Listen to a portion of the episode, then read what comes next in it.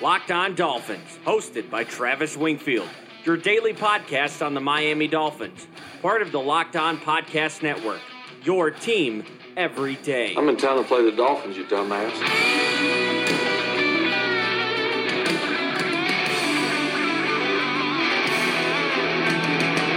Is up, Dolphins, and welcome into the Wednesday, August the 28th edition of the Locked On Dolphins podcast, the 500th installment of the Locked On Dolphins podcast. I am your host, Travis Wingfield, and as always, I am here to bring you your daily dose of Miami Dolphins football. And on today's show, madness, utter madness, I tell you. We get some more smoke on the Jadeveon Clowney news, confirmation that Laremy Tunsil never was and is not going anywhere, and that was just this afternoon's news. We've got four more player cuts. I weigh in on the Dolphins' vision regarding tanking, and we'll talk about some scratch off guys that might have earned extensions, and we'll get into the Twitter mailbag. All of that and more, but first, before any of it, I kindly invite each and every one of you to subscribe to the podcast on Apple Podcast. Leave us a rating, leave us a review.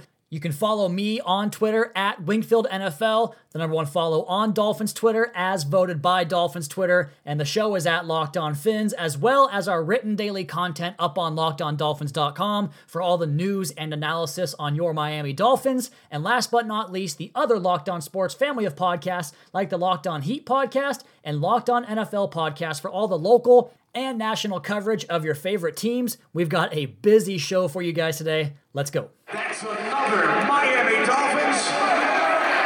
So the big news came down when it was reported by Ian Rapoport of NFL Media that Jadeveon Clowney has in fact met with Brian Flores and the Dolphins brass. And that tweet came across the wire at 3:26 p.m. Eastern Time in South Florida. The hang up there, however, is that Clowney can choose his destination since he has yet to sign his franchise tender with the Houston Texans. Now, once he does that, the Texans can deal him wherever he wants, essentially. And the bad news for Miami, and I tweeted about this and need to amend it a little bit, is that they are being leveraged, but not by Houston. If it was just those two, Miami could take Houston over the proverbial barrel since Clowney doesn't sound like he has any interest in actually playing for the Texans this season and then can walk in free agency next year. And for a coach like Bill O'Brien, who is operating completely free of a general manager, has no vested interest in next season, in 2020. And if O'Brien doesn't go back to the playoffs this year, after they got embarrassed last year at home by the Colts in January, and now that luck is gone and the AFC South is wide open again, then O'Brien is probably gone too. So future draft capital is no good here for Houston. That means the Texans are going to have to want players. And we got this from Aaron Wilson, who covers the Texans for the Houston Chronicle. The Dolphins are not willing to include Laremy Tunsil in a prospective trade scenario involving Jadeveon Clowney. He then mentioned the Texans need running back help too, like a Kenyon Drake. So this Clowney smoke has been brewing for months now. The Dolphins have actually been attached for some time, and you can see why via a scheme fit, and I'll explain that just in one minute here. But they never were and will not trade Laremy Tunsil. He is in the long term plans. He's going to get a long term contract here. Cameron Wolfe confirmed this. Adam Beasley and Barry Jackson of the Miami Herald confirmed this. And then this tweet from CK Parrott really puts the Clowney compensation idea into some perspective for us. Miami can view Clowney as a two-year deal for 35 million bucks with the first year guaranteed and the second year a team option, which is a franchise tag, Chris writes. And this is me talking now. If the Dolphins can show progress in that time and convince Clowney that he's part of a future championship contender, then maybe he does agree on a long-term deal in Miami. And the Dolphins have room to get creative with the cap because of their lack of financial commitments to the quarterback position, the most expensive spot in all of sports. Josh Rosen is the cheapest quarterback in the league right now, essentially, and Miami controls his rights through 2022. That fifth year option in 2022 is a jump, but still cheap compared to starters across the league. And if they do extend him to that fifth year option, that means he was the answer. And since the Dolphins are pretty much like 95% drafting a quarterback in the top five next year, that quarterback won't be due a new deal, a second contract, until 2025. So you can afford to pay X, the highest cornerback contract in football. You can afford to pay Laremy Tunsil, the highest paid left tackle contract in football, and you can give Jadeveon Clowney the buku bucks he wants. The Eagles did this, the Rams did this, the Bears did this, the Jets and Bills are trying this. It's a trend. Get the cheap rookie deal quarterback and surround him with a loaded defense and roster in general. Now, what about the fit for Clowney in this defense? And this is probably where things make the most sense for me. Clowney is a perfect fit for what this defense wants to do. You've heard me talk about the 4 3 under, where an outside end would play a 7 technique off the outside tackle, a 3 3 5 bear front, where he'd play a 5 technique inside the tackle, anywhere from the 9 out wide to the 2 eye technique inside over the guard, better edge run defender than pass rusher, and that's really where Miami would love him because he sets you up to do all the creative stuff with the linebackers in the rush. He can control two gaps at once and help you cut down run defense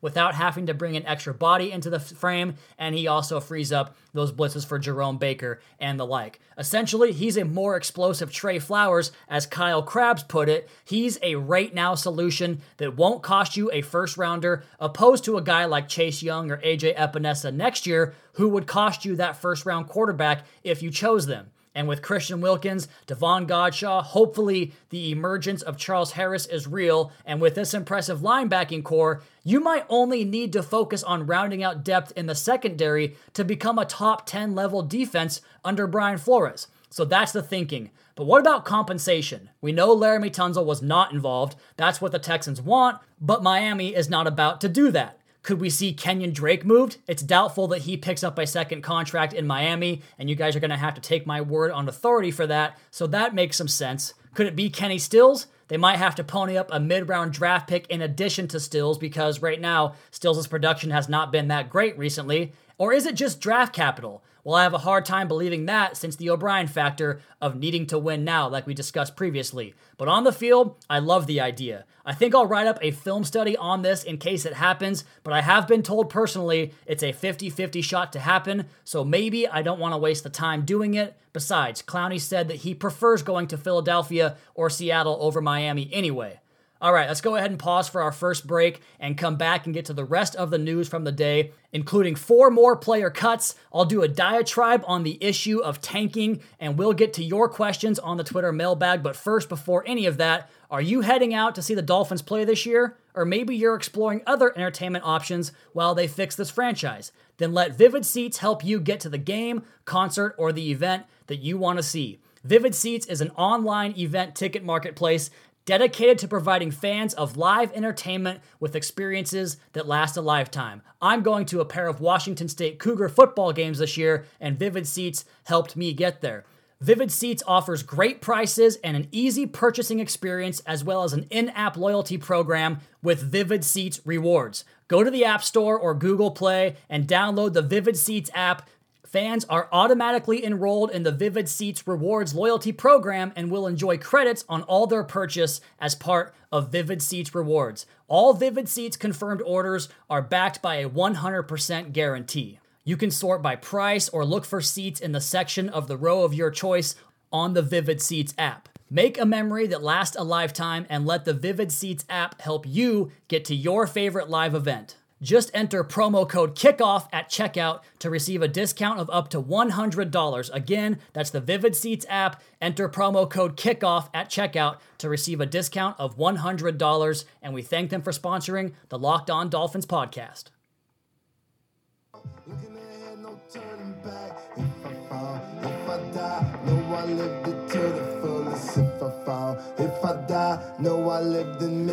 So I received a DM on Twitter from someone that I consider to be an online friend, a Twitter friend, and I don't take those relationships lightly. Oftentimes, I connect with you guys more than my actual friends that I have an in person relationship with.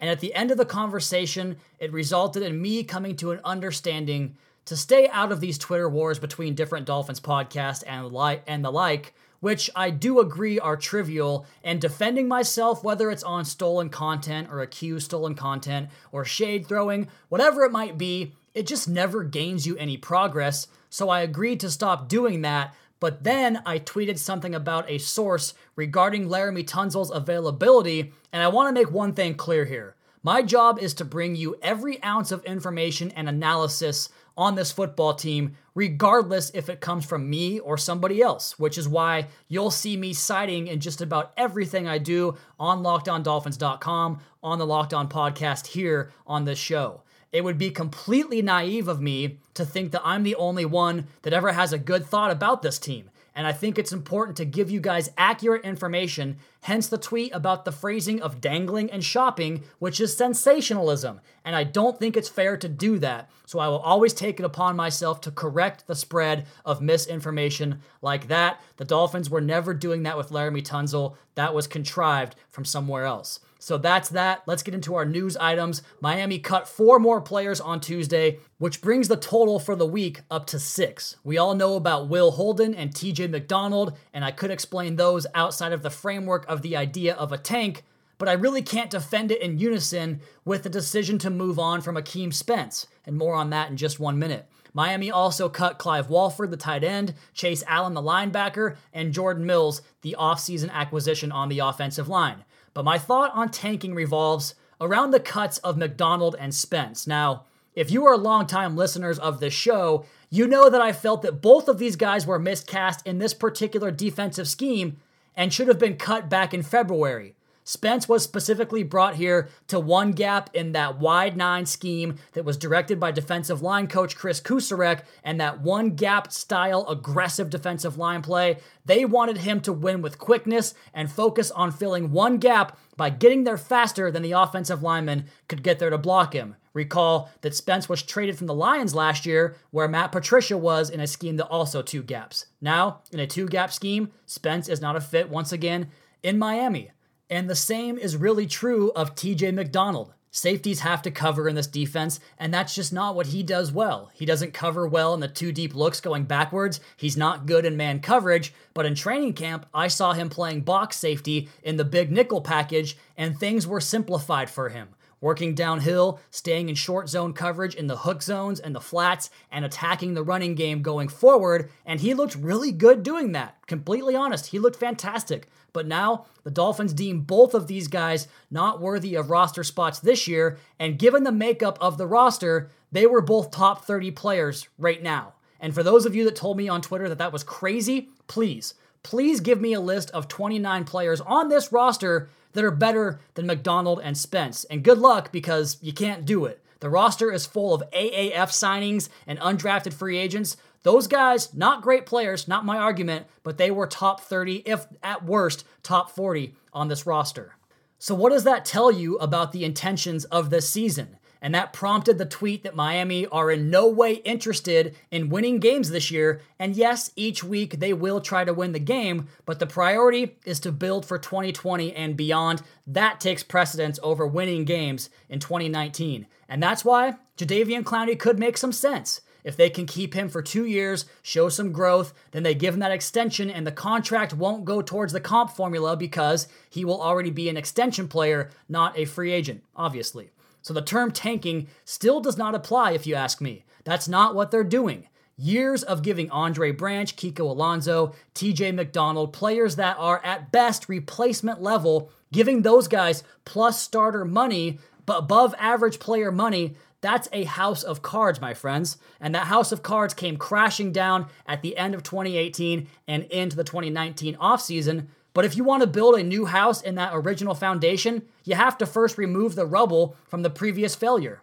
And that's what this is all about pushing resources into the future, taking advantage of the compensatory formula right now while you can. And Miami did receive two picks via the comp formula, plus two more for player trades, Ryan Tannehill and Robert Quinn, and one more for a draft day trade back with the New Orleans Saints. So, with 12 picks and $100 million roughly in cap space next year, they have options. Spending big in free agency means you won't get comp picks back in 2021, but with 12 picks on draft day, Miami can manipulate the draft board this next April to restock the cupboards with more picks in 2021 by doing more tradebacks like they did this year and by using the value of that draft capital in 2020. That, along with selecting several players high, some good free agent buys, suddenly your talent base is much better, your financial situation is improved, and your future resources are not compromised for doing so. So that's the idea behind this entire plan this offseason. It's not a tank, it won't be successful on the field, but there is so much more of a plan than just losing games to secure Jordan Love or Tua Tagovailoa, which, if that happens, watch the hell out for this team in the future, man, because exciting times will be ahead if they can drop one of those quarterbacks into this program, into this regime, and hopefully with this good defense they're building. So I hope that clears things up a little bit regarding what this team wants to do under Chris Grier, who, by the way, is batting 500 on draft picks the last four years, and under Brian Flores, who will bring both the offensive and defensive schemes into the 21st century, where before, that's not where they were. All right, and before we turn things over into the third and final segment to get to your mailbag questions for the 500th edition of the Locked On Dolphins podcast, I want to talk about two players that maybe have so far shown us that they might deserve that TJ McDonald extension through preseason.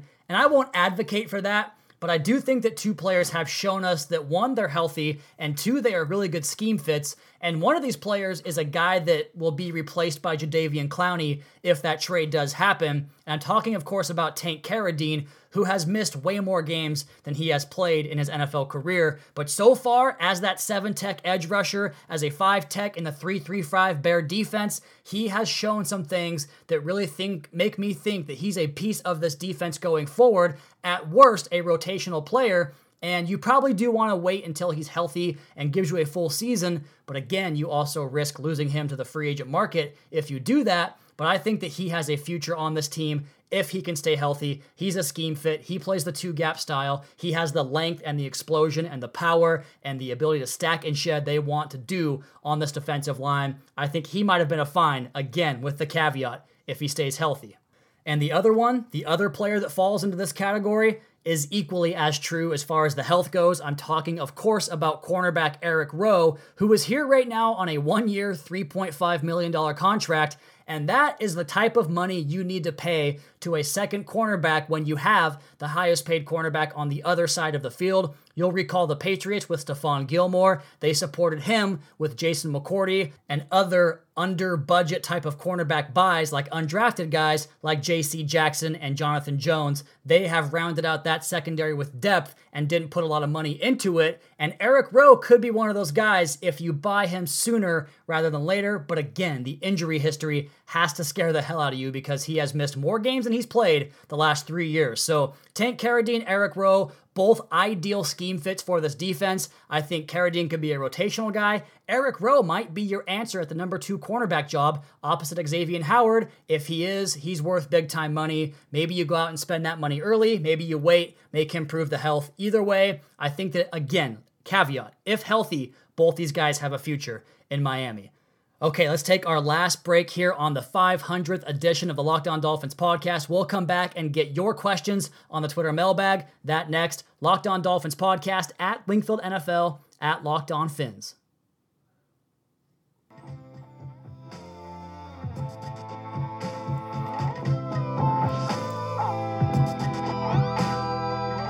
It's hard to believe that I've been in the big chair now with Locked On Dolphins for two years, and we have officially breached half of a thousand episodes, the 500th edition. And I know I talked a little bit about maybe having some guests come on and talk about their fan experience, but frankly, it just didn't line up in the right window. We have way too much content to cover right now to do an episode like that, but maybe next off season at 750 or something, we can do something like that. But with that, let's go ahead and jump into the 500th episode edition of the Twitter mailbag. You guys know the drill. I put the call out on Twitter, you respond with a question, and I answer it here on the podcast, as well as give you a Twitter shout out. And we'll do more of these on tomorrow's episode because I don't think you guys want to hear a 30 minute episode previewing the fourth preseason game on the schedule. And we start here with Jake Bakatis. He's at Finn Reaper. What will it take for the Dolphins not to draft a quarterback in the first round?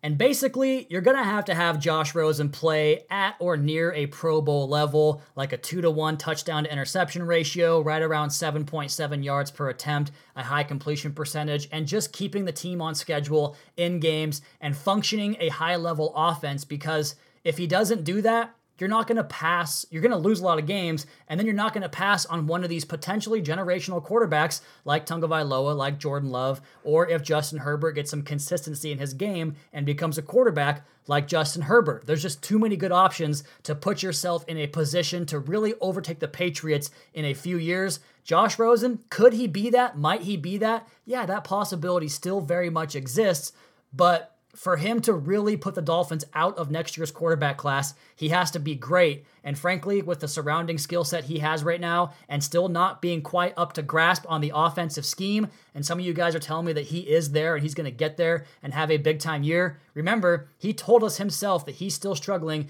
to ID linebackers and find the right protection call and get his offensive line in the right position. And he even took blame for some of those sacks because he didn't put those guys in the best spot. So he's not there yet. He's not going to get there right away overnight. So if he gets there by game eight, maybe, then you have eight good games, not even great games. Is that going to be enough to push them off a quarterback next year's draft class? Not by a long shot. So the Cliffs Notes version of that is he's going to have to play really good for the entire season, like a Pro Bowl level quarterback, and I just don't see that happening.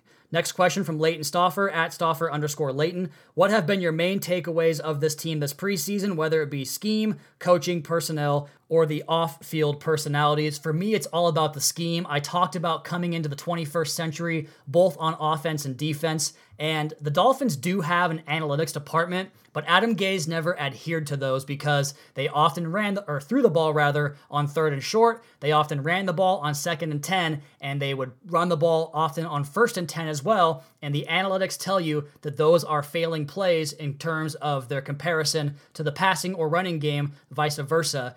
And if the offense was stuck in the olden age of football, the defense was even worse with weird combination coverages and no real sub packages on defense outside of your nickel defense. They never went to dime. They didn't show very many blitz schemes, different rush packages, stunts and twists, and the like. This new team will have an approach that gets these guys in position to do what they do best. That wasn't the case in the past, not under Adam Gase or under Matt Burke. So the biggest difference for me is the coaching and the scheme.